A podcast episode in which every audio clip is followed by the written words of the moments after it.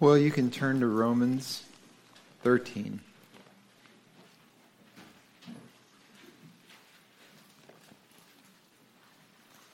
I worked a lot on this message this week, like I always do, but I have to say that this message worked more on me. And that's a good thing, right? I was thinking of that last song, too. You can turn that down just a little bit. How many of you have ever had anybody come up to you and say, How are you doing? How often do people do that? So, you know what you can say to them? It is well with my soul. And that presents a perfect opportunity to tell them why it is well with your soul. So, seize those moments. Join with me in prayer. Father, thank you for your work of grace in our heart again, and for your word, the word of truth, the word of life, the word that endures forever. And Lord, we thank you for the word made flesh who dwelt among us, the Lord Jesus Christ, Emmanuel, God with us. And Lord, I pray that even in this season when many people are reminded about the birth of Christ, that it, it will be more than just a, customary time of the year where they hear these familiar songs, but that they would really think upon the Lord Jesus Christ, why he came into this world. And that, Lord, even the message that's contained in the, the Christmas songs that they hear would strike a chord in their heart. Father, I thank you for everyone that you brought here today. I pray, God, for those who could not be here, that you will strengthen and encourage them where they are. And Lord, help us to, to ever look unto you as the author and the finisher of our faith. And that we would be found faithful. And that, Lord, we would just continue to love you with our whole heart, soul, and mind and strength as you give it to us. Bless now, I pray, the hearing of this word. May the Spirit of God apply the truths to our hearts as only He can. In Jesus' name, amen. Verse 11, Romans 13.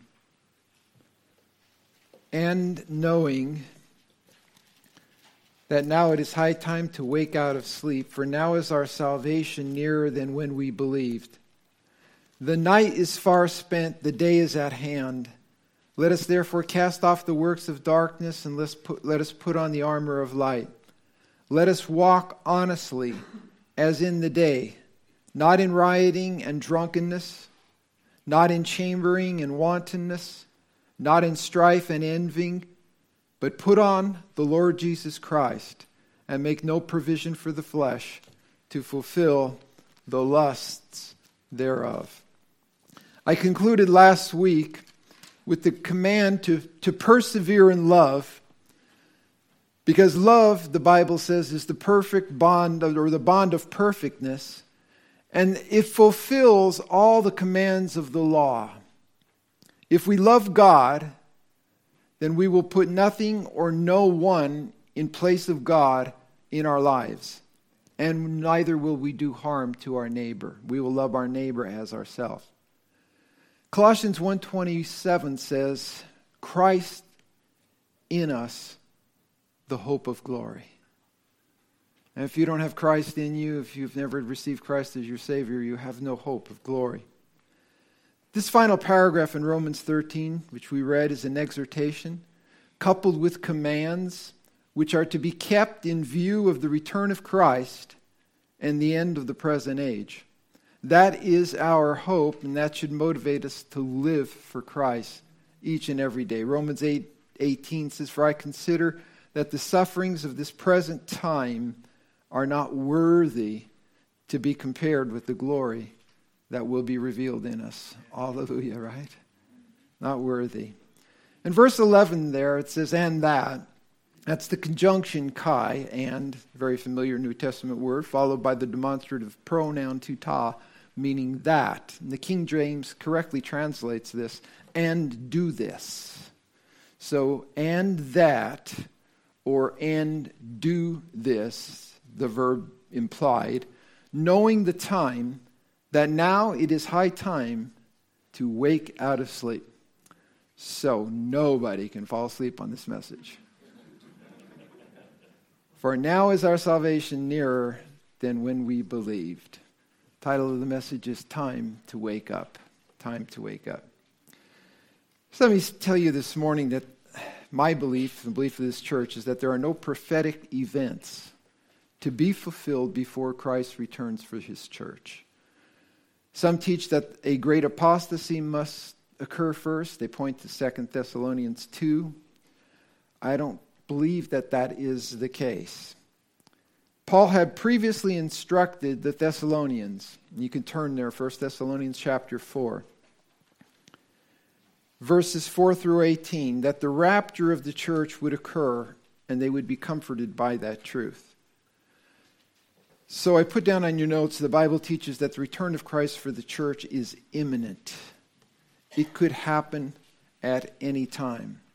I love the verses, and I know you do too. In Philippians 3, that says, verse 24, our citizenship is where? Is in heaven, from which we also eagerly, eagerly wait. Hope you are for the Savior, the Lord Jesus Christ, who will transform our lowly body that it may be conformed to his glorious body according to the working by which he is able even to subdue all things unto himself. So Paul writes in 1 Thessalonians chapter 4, if you're there, verse 13, I, I would not have you to be ignorant. And he says similar things to that on other occasions. We are not to be ignorant or unaware of biblical truth nor the times in which we live. I would not have you to be ignorant, brother, and in this particular case, concerning them which are asleep. It's a metaphor for those who have died. That you sorrow not, even as others who have no hope. Think of the world. I don't know how many funerals you've been to, graveside services, memorial services, celebration of life services. How many people sorrow at the death of a loved one? And there is sorrow that attends it. But we as Christians, when a believer dies, we, we sorrow not as others who what? Who have no hope. So Paul explains the reason why. For if we believe that Jesus died and rose again, and I hope you do, so we could translate this since we believe that Jesus died and rose again, meaning he conquered death, even so, them also which have died, which sleep in Jesus. That means believing in Him. Will God bring with Him? For this we say unto you by the word of the Lord, that we who are alive and remain unto the coming of the Lord will not precede those who have died. Why? Because their bodies need to be resurrected. For the Lord himself shall descend from heaven with a shout, with the voice of the archangel, and with the trumpet of God. That's pretty amazing, isn't it? Some people say, well, what, what will it be like? I don't know exactly what that shout, the voice of the archangel, and the trumpet of God is going to be like. But I know you'll, you'll know it when you hear it. That's what I know. And the dead in Christ will rise first to receive their resurrected bodies. Then we who are alive, if the Lord were to return and remain, will be caught up together with them in the clouds. Is that the atmosphere clouds could be? Disciples saw Jesus go up into the clouds, and Jesus said, it, the angel said he's going to come back the same way. But I think the clouds filled with the Shekinah glory of God, perhaps. Then we who are alive and remain will be caught up together with them in the clouds to meet the Lord. What a meeting.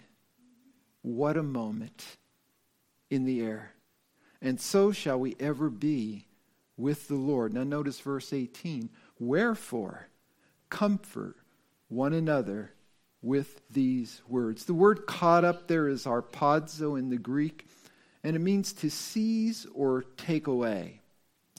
People call this the rapture of the church from the Latin rapio, which means to be caught up. It's interesting, if you read the story of Philip the evangelist, it says that he was caught up near Gaza. He was taken up, and God transported him to Caesarea. So it's no problem for God to do this. Enoch was what? He was not. He just disappeared. God took him up. John 6 14 says, Then those men who had seen the miracle that Jesus did said, This is of a truth the prophet that should come into the world. When Jesus therefore perceived that they would come him, come, and this is the same word here, and take him by force. So harpazo means to, to take by force. It's all from one side. The believer who is taken is passive. It's God doing this. God taking them up. So they wanted to take him by force to make him king, and he departed again into a mountain himself alone. Let me give you just three, three simple results of the rapture. We can come up with more. Number one, so shall we ever be with the Lord. Permanent fellowship with the Lord. Can you think of anything better than that? I could quit right here. Permanent fellowship with the Lord the completion of our salvation. Remember last week I said you're not fully saved? You've been saved from your sins, you're being saved and sanctified, but you will be glorified. And that's the completion of your salvation. So, one, the permanent fellowship with the Lord, two, the completion of our salvation, and three, the unification of the church. All believers within the body of Christ. Now, go to 1 Thessalonians 5. Just, just move forward a little bit more.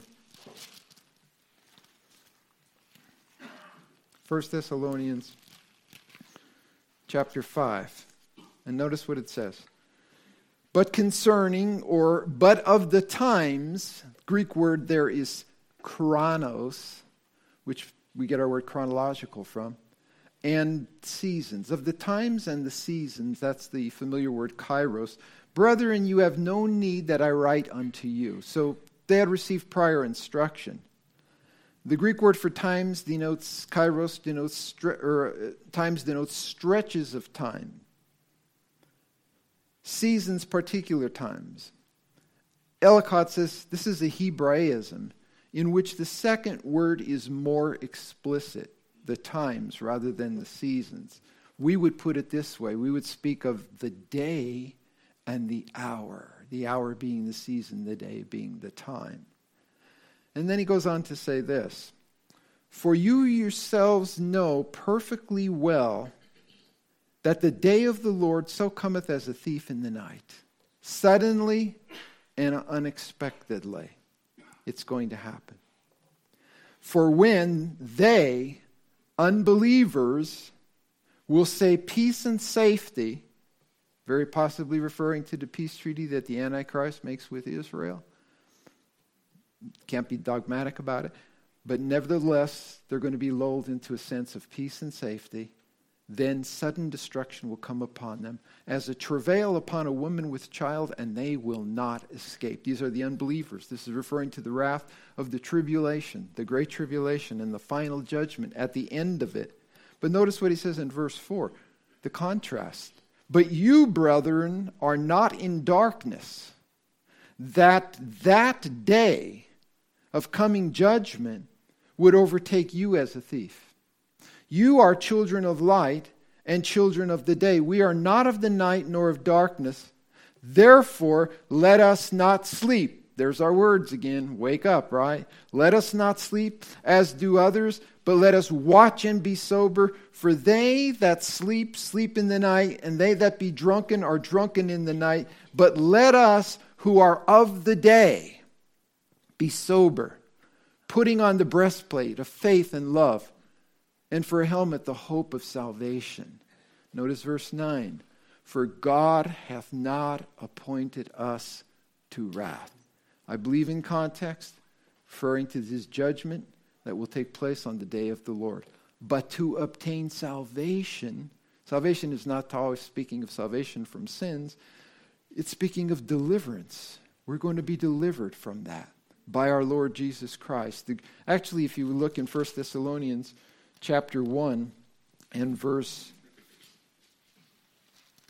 10, it says that we are to wait. It talks about the wrath that's coming, but then it talks about we are to wait for his Son from heaven, whom he raised from the dead, even Jesus. Now, what does it say? Who delivers us from the wrath. And actually, with the definite article, the coming one. The coming one. Well, which one is coming? The wrath that's going to take place on the day of the Lord. And actually, the word there is ruamai, deliver. And it's speaking about a forcible deliverance or a forcible rescue.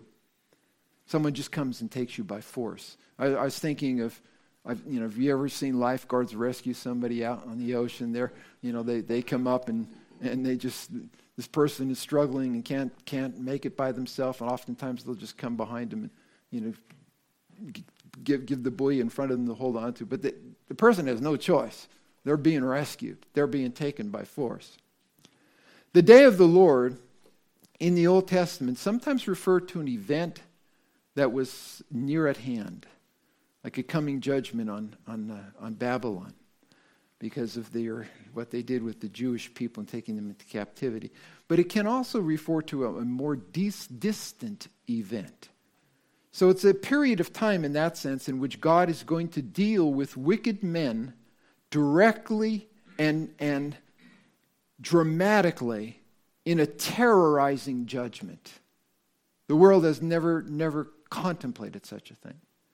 Isaiah 13 9 said, Behold, the day of the Lord cometh.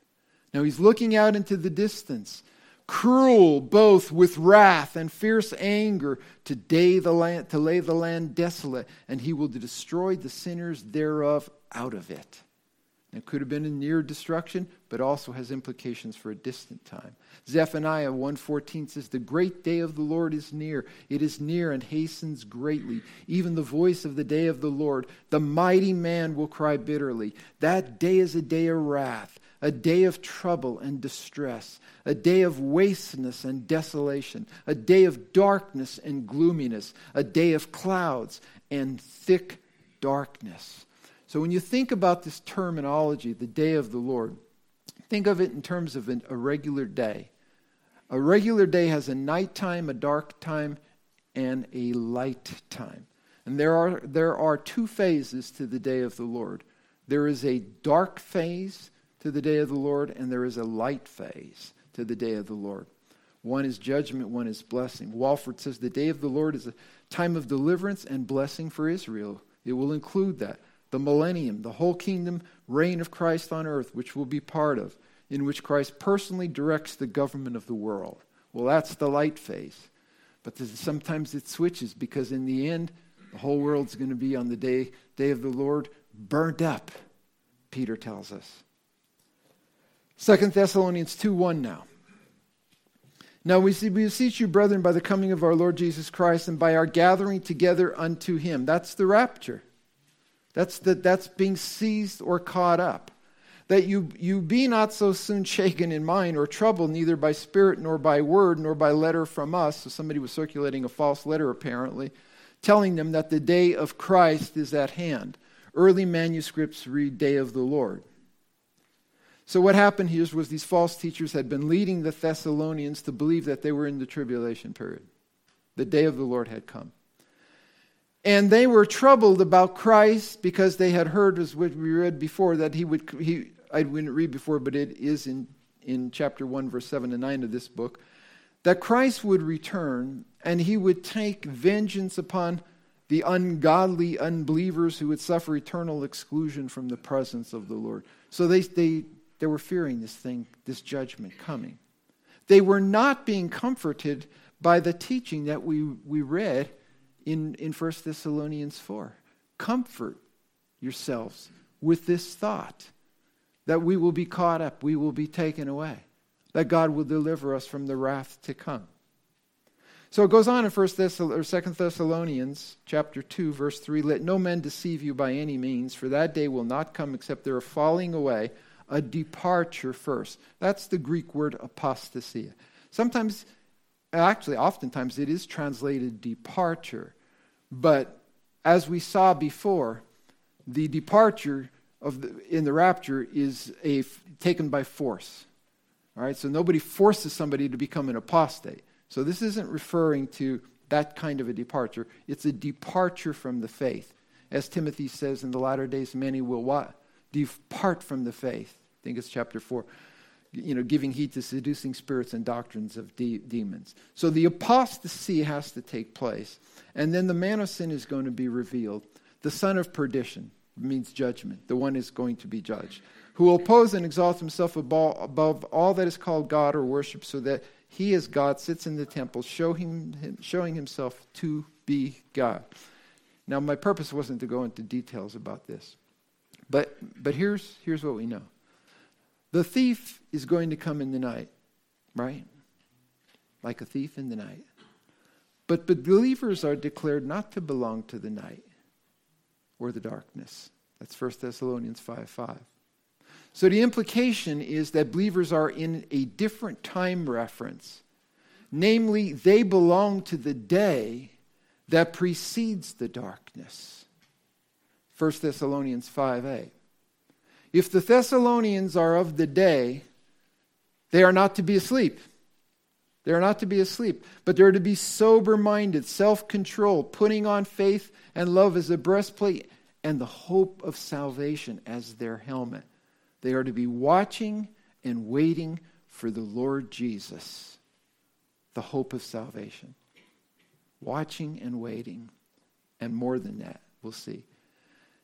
Because Paul concludes in verse 9 For God did not appoint us to wrath, that kind of a judgment, but to receive deliverance through our Lord Jesus Christ. I think it's deliverance from the Lord's wrath on the day of the Lord. Now, although the events of the day of the Lord may not begin immediately after the rapture, following the symbolism of a day beginning at midnight. Day really begins at midnight, right? What's the darkest part of the night?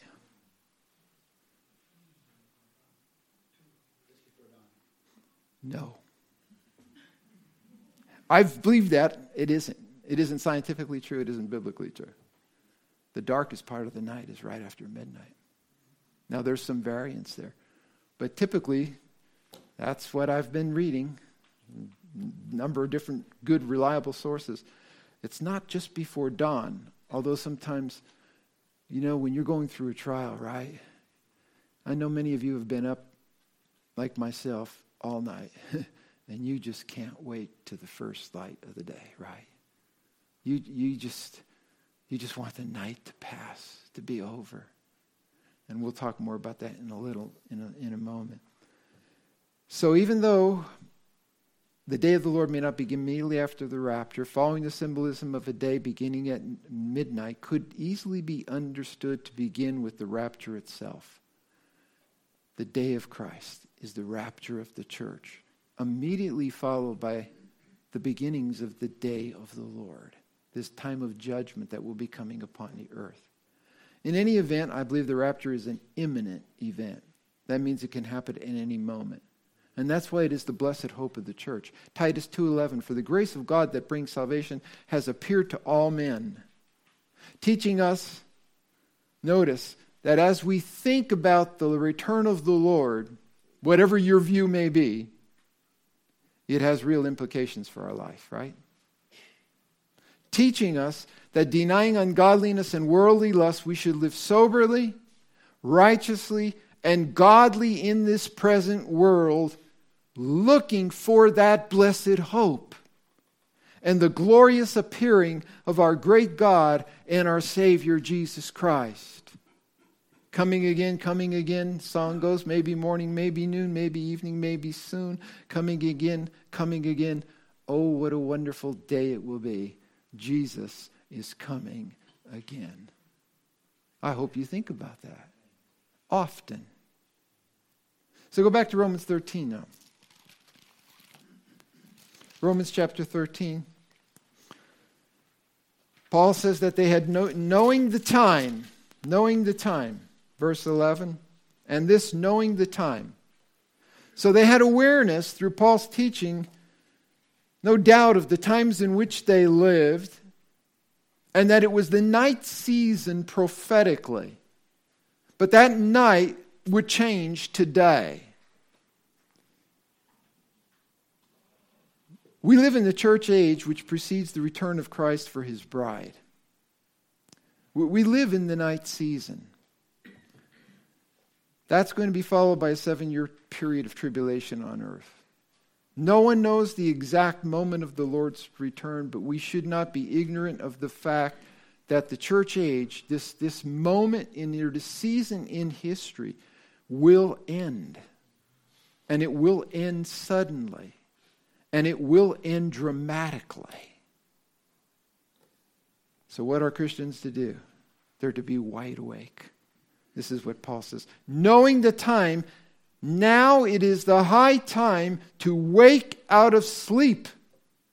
For our salvation is nearer than when we first believed. We're to be watching, right? Waiting and working for the Lord's return. Galatians 6:10 has the word kairos, time in it. And look how it's used. As we therefore have opportunity. So now is the time that we have opportunity. As we therefore have time. Let us do good to all men, especially those of the household of faith. That describes a working faith because there is a night coming, there's a time coming in which no man can work. So you're to make the most of every opportunity, every time you have for Jesus' sake. Ephesians 5:11 Have no fellowship with the unfruitful works of darkness, but rather reprove them, for it is a shame even to speak of those things which are done in secret, but all things are reproved and made manifested by the light. For, for whatsoever doth make manifest is light. Wherefore he says, Awakest thou that sleepest, and arise from the dead out of your sleep, and Christ will give you light. See then that you walk circumspectly, not as fools, but as wise. And what does he say? Redeeming the time because the days are evil. That's a stewardship concept, meaning that every moment of time is to be used for God's glory. Redeeming the time. Colossians 3:17 says whatsoever you do in word or in deed do all in the name of the Lord Jesus giving thanks to God and the Father by him. Students, young people, you can do your homework to the glory of God. You can do dishes to the glory of God. You can prepare dinner to the glory of God. You can do your job in your workplace to the glory of God. You can share the gospel to the glory of God. You can glorify God in your times of blessing. You can glorify God in your times of suffering. You can glorify God in life, you can glorify God in death. Every single day presents opportunities for us to redeem the time for the glory of God. And all the more, all the more so, since we know prophetically what is coming. And we know in and of our own selves what is coming. If the Lord should delay his coming, we are not getting any younger. No one in this room is getting any younger. And the coming of Christ isn't getting further away, it's drawing nearer and nearer every day. Christians must not be sleeping. Sleep is a metaphor for spiritual apathy. Are you spiritually apathetic? Sleeping. Proverbs 6 9. How long wilt thou, O sluggard, sleep? When will you arise out of your sleep? That refers to the sluggard getting out of bed and getting something done, right? But there's a spiritual apathy. J.C. Ryle said, Now is the school time, then the eternal holiday. Now is the tossing on the waves of a troublesome world, then the quiet harbor. Now is the scattering, then is the gathering. Now is the time of sowing, then is the harvest period. Now is the working season, then the wages, the reward. Now is the cross, then the crown. We've taken up our cross and we're following Jesus. So we shouldn't expect the world to treat us kindly because it did not treat him kindly. Paul's intention here in these portions of the scripture, I, I digressed a little, but his intention here is not to lay out a precise prophetic timeline, but to say that the imminent return of Christ should motivate the Christian to a righteous and spiritually productive life. So let me ask you this what time is it? It's later than you think. It's later than you think. For now is our salvation nearer than when we first believed. It's later than you think.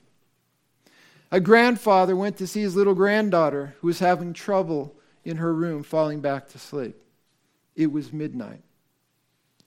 And as he was talking with her, the chime clock in the nearby room, which was malfunctioning, started to chime. Twelve times, thirteen, 14, 15. And the little girl said, Grandfather, it's later than it's ever been. That's true. Brothers and sisters, it's later than it's ever been. With every passing moment, someone has said, every day we pitch our tents, a day's march nearer home. Hallelujah. right? I mean, just think you go, you've gone camping, backpacking. I've gone backpacking, you know, for a week at a time. And, you know, you get up, you take your tent down, and then you, you move it forward. You set it up again, and then the same thing the next day. And every day you do that, you're, you're pitching your tent a little further toward your destination. Psalm 90 12 teaches to number our days that we may apply our hearts to wisdom. But you go back to 11b there. Now is our salvation nearer than when we believe. That's a twofold salvation that's mentioned there. The first is eschatological. Now is our salvation, our end time deliverance and glorification, is nearer than when we first believed, were born again, and came to Christ. If you were saved 40 years ago, You are 14,609.7 days closer to the Lord's return than when you came to Him for salvation. You're drawing closer and closer to seeing Jesus. Maybe the end of your natural life, but He's coming again. Don't be a skeptic because we're over 2,000 years since He spoke the words recorded in John chapter 14. Beautiful words. And, and again, when you think Paul says, Wherefore comfort one another with these words? Remember, you know, you, you, 1 Thessalonians 4 Wherefore comfort one another. Jesus says, Don't let your heart be troubled. Be comforted. Be comforted. You believe in God, believe also in me. In my Father's house are many dwelling places, mansions. if it were not so, I would have told you. I go to prepare uh, and has a place for you, but I like to think of it Tom, I'm preparing a place for you. I'm preparing one for you. I'm preparing a dwelling place for you. That's what Jesus said. For you, for you, for you, for all of you who know Christ. What an amazing place it's going to be. Right? Better than any shack you have on this earth. Right? And if I go and prepare that place for you, I will come again and I will receive you unto myself, that where I am, you may be also. Permanent fellowship with the Lord, the completion of our salvation, our glorification, and the unification of all believers. What a blessed thought. So he moves on. Verse 12 The night is far spent, the day is at hand. Let us therefore cast off the works of darkness and let us put on the armor of light. Far spent, those words means it's progressing toward the new day. It's fast advancing. The night is fast advancing. The night is a metaphor for the time of evil in which we live and have been living since the fall of man under the prince of darkness satan ephesians 6.11 put on the whole armor of god that you may be able to stand against the wiles of the devil for we wrestle not against flesh and blood but against principalities against powers against the rulers of what the darkness of this world against spiritual wickedness in high places. Wherefore, take unto you the whole armor of God, that you may be able to withstand in what? The evil day, the night season, the day of darkness. And having done all, to stand. Stand, right? So, in this evil day, we learn that darkness literally engulfs us, it surrounds us.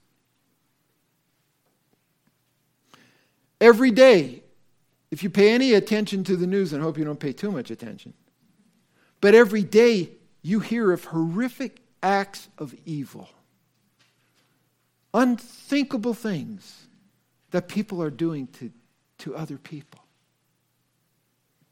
Only the light of the world can extinguish the darkness. Only the light of Christ. No politician, right? No utopian, idealistic type of a you know, movement that's going to come, New Age or whatever they want to call it, that's going to usher only Jesus, who is the light of the world, can change this present darkness.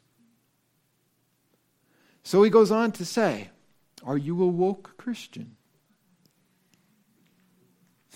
you know what that word means. I'm not talking about that kind of woke. But the woke Christian must cast off the clothes of the old man. That's the deeds of the old nature. The night is far spent, the day is at hand. Let us therefore cast off the works of darkness and let us put on the armor of light. Cast off was a term that spoke of, in the original, of a deliberate, forceful, purposeful expulsion. You identify it and you cast it off. I'm not going to have anything to do with that. Colossians 3:8 Put off all of these, cast off all of these things. Anger, wrath, malice, blasphemy, filthy communication out of your mouth. Lie not one to another, seeing that you have put on the old man with his deeds. So we're to cast off the works of darkness and put on the armor of light. This is an interesting word. The word armor there is the word hoplon. H O P L A N. And it referred to arms that was used in warfare, complete armament. We are not taking it easy, waiting for the Lord. We are to be battle ready. And God calls many of his soldiers to the front line of the battle. Hoplon, armor. Hoplite was the name, hoplite was the name given in ancient Greece to citizen soldiers who, would, who were tasked with the challenge of protecting their, their borders. With the exception of Sparta, I read, which had a permanent professional army, ancient Greek civilizations called up soldiers when absolutely necessary. They were called the Greek hoplites, and they were armed with a variety of weapons and armor.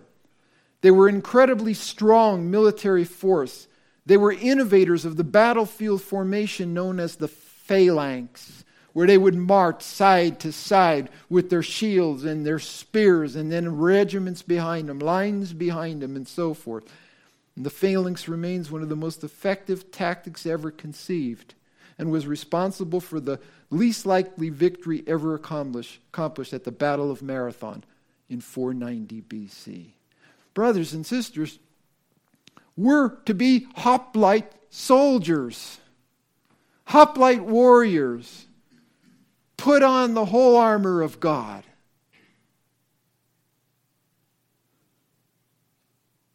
Paul calls that armor the armor of light. The armor of light. The armor that we have because of the light of the gospel which has shone upon us, and because of the Holy Spirit whom God has given to indwell us. We have everything we need. We lack nothing. He gave us everything necessary for a life of faith and godliness, the Bible says. So then he gives the concluding admonition, verse 13. Let us walk properly, honestly. You know, you ever see Christians, they profess to be Christians, and they're drinking, they're doing whatever else it is. And you know, you want to just say that that's sir, that's you're not walking properly if you claim to be a believer. That's, on, that's not how Christians should walk. Let us walk properly or honestly as in the day, because we're of the day, not in rioting and drunkenness, not in chambering and wantonness, not in strife and envy, but put on the Lord Jesus Christ and make no provision for the flesh to fulfill the lusts thereof. So we're to walk honestly or properly, we're to forsake sins that lack self control. What riotness, drunkenness, chambering, wantonness, strife. The NET says, not in carousing, what that's wild parties, drunkenness, intoxication, not in sexual immorality or promiscuity or sensuality. You know, one of the words that he uses there is wantonness. Sensuality, some translate it. I read that this was the ugliest word in the Greek language.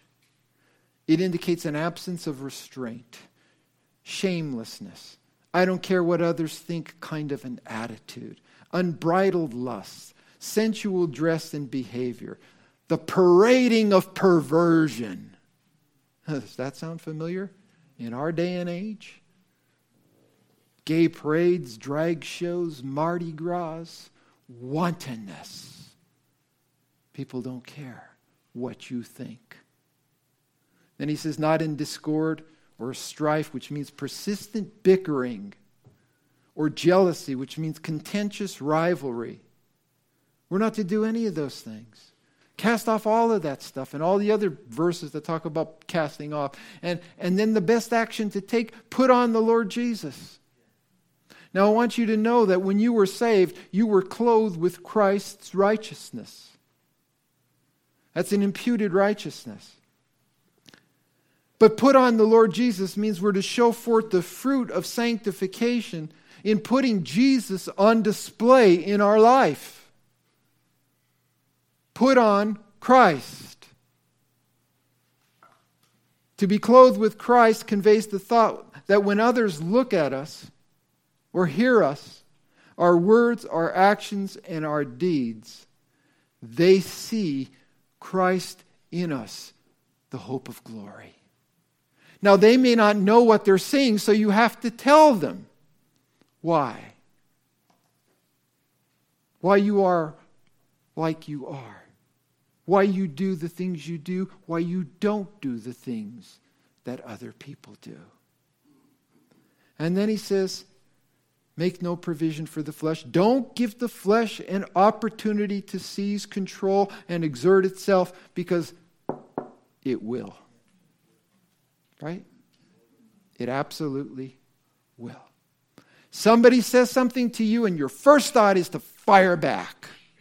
That's the human defense system. That's our emotional front line. You give it to me, I'm going to give it right back to you. That's the flesh. It wants to exert itself. Tells you, go ahead, go ahead. You have to make no provision for the flesh. A good translation in this in the Greek would be this and for the flesh, take no forethought for desires. Don't give it a, th- a thought. Don't give it a first thought, let alone a second thought. Because if you give it a first thought, you're liable to give it a second thought. And then you're just liable to do it. Right? The English word provision is from the Latin word providere, which means literally to see ahead to see ahead. And if we would only see ahead and see the consequences of letting the flesh exert itself, maybe we wouldn't do it. So, provision then me- refers to measures taken beforehand, either for security, defense, or attack, or the supply of wants. Listen, the flesh cannot control you on its own, it needs your cooperation. Nobody can make you do it. The flesh can't make you do it. It needs your cooperation. Make no provision for the flesh. Anybody ever see the old Hee Haw show? What a crazy show. How many of you remember that? Come on, put your hands up. You'll, okay, a good number of people have saw that at least one time in their life. I don't know what it was comedy, music, throwing all that stuff in. But there was a guy on there named Doc Campbell. Remember him? He was confronted by a patient who came to him and, and said he broke his arm in two places. And the doc replied, Well, then stay out of those places. Best medical advice I ever heard. stay out of those places. Make no provision for the flesh. That's what he was saying. Don't put yourself on a path where you know you will be tempted. Don't put yourself in that situation because you're not as strong as you think on your own.